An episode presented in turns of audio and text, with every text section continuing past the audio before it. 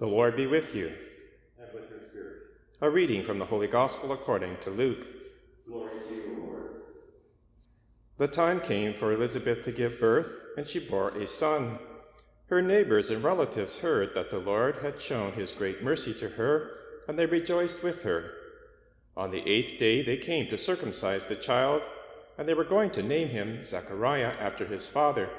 But his mother said, No, he is to be called John. They said to her, None of your relatives has this name. Then they began motioning to his father to find out what name he wanted to give him. He asked for a writing tablet and wrote, His name is John. And all were amazed. Immediately his mouth was opened and his tongue freed, and he began to speak, praising God. Fear came over all their neighbors, and all these things were talked about throughout the entire hill country of Judea. All who heard them pondered them and said, What then will this child become? For indeed the hand of the Lord was with him. The child grew and became strong in spirit, and he was in the wilderness until the day he appeared publicly to Israel. The Gospel of the Lord. Praise to you, Lord Jesus Christ. Today we celebrate the great solemnity of the birth of John the Baptist. There's only two other occasions when the Church Universal gathers to celebrate the birth of an individual the Blessed Virgin Mary and Jesus, which means John the Baptist was very highly regarded in the history of salvation. We begin with the first reading from the prophet Isaiah, chapter 49. He says, Listen to me, you peoples from far away. The Lord called me before I was born. While I was in my mother's womb, he named me. Isaiah has a sense of the mission he was given right from before he was born. Jeremiah also had that. And so do we. We are important. We have a purpose in our life. God has called us to a particular mission. Cardinal John Henry Newman said this God has created me to do him some definite service.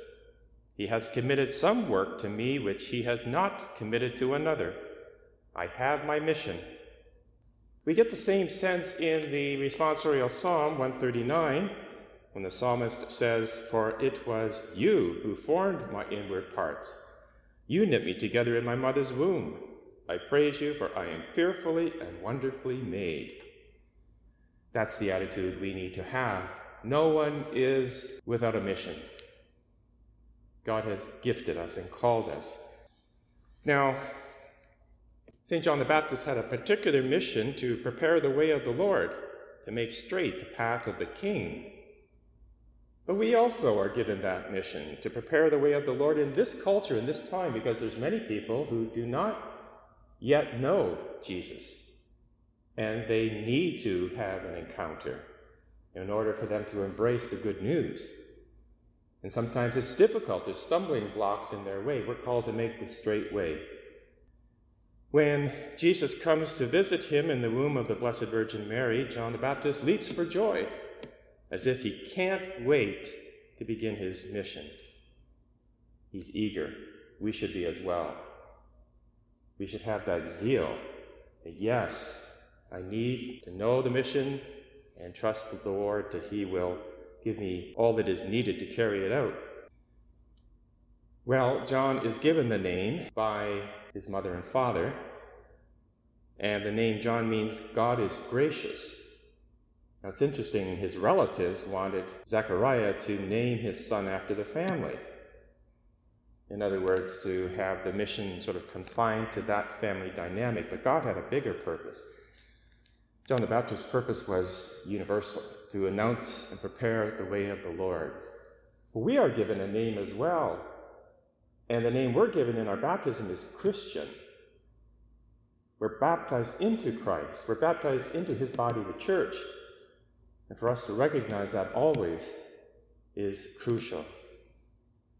In the Gospel of John, chapter 1, when the priests and Levites ask John the Baptist who he is, John responds, I am the voice of one calling in the wilderness.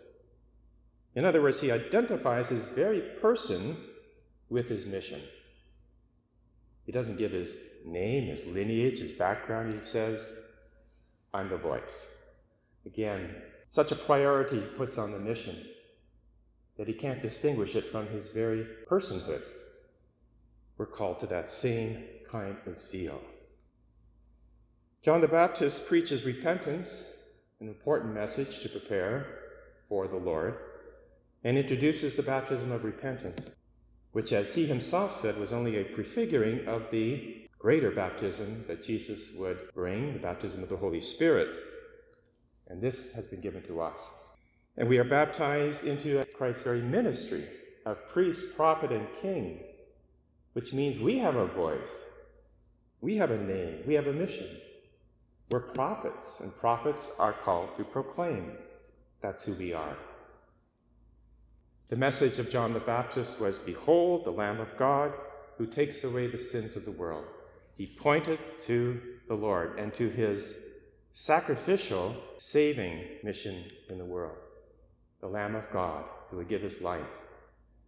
To know that in our soul, that we are to have as well to announce that very message. Behold the Lamb of God who takes away the sins of the world. There are many people who are burdened by their sins. They don't know yet Christ and his mercy. And we're called to proclaim that mercy through our own testimony, our own encounter with the Lord, from darkness into light, from sin into God's grace.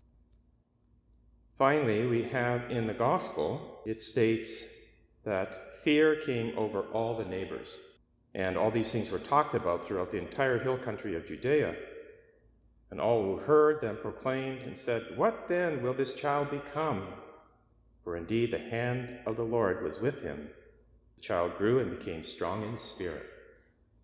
Again, we can step into that message what then will I become by God's grace and by my surrendering daily to that grace?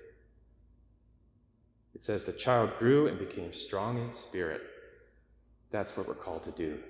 Through our daily prayer, coming to the sacraments, we grow strong in the spirit.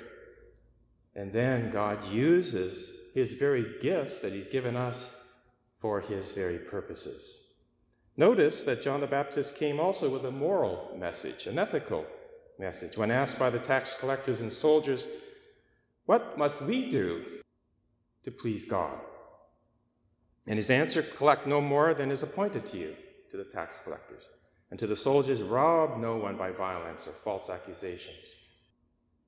Now, that's an important message for anyone who has any vocation, but particularly in the area of employment Yes, we have a particular job to do, we make money doing it, but we're called also to grow in holiness through that vocation, whatever it might be. And so, whatever we do, we offer it to the Lord, and God gives us the grace. And that's a beautiful way to evangelize. That's our mission, the new evangelization. John the Baptist gives us the model. He knew he was born for a purpose. Sometimes today we have people telling us that, you know, we're just an accident of molecules and so forth. We really don't have any purpose. It's all over in a 80, 90 years, and who cares? It's not the message of Christ. That's not the message of our readings. We are given a mission, a most important mission, to proclaim that God is real. And we've encountered him. And we rejoice that our mission is to proclaim that to others so that more and more people will become part of God's family. Together, we grow in holiness so that one day when we're in heaven, we rejoice with all the angels and saints and with our St. John the Baptist.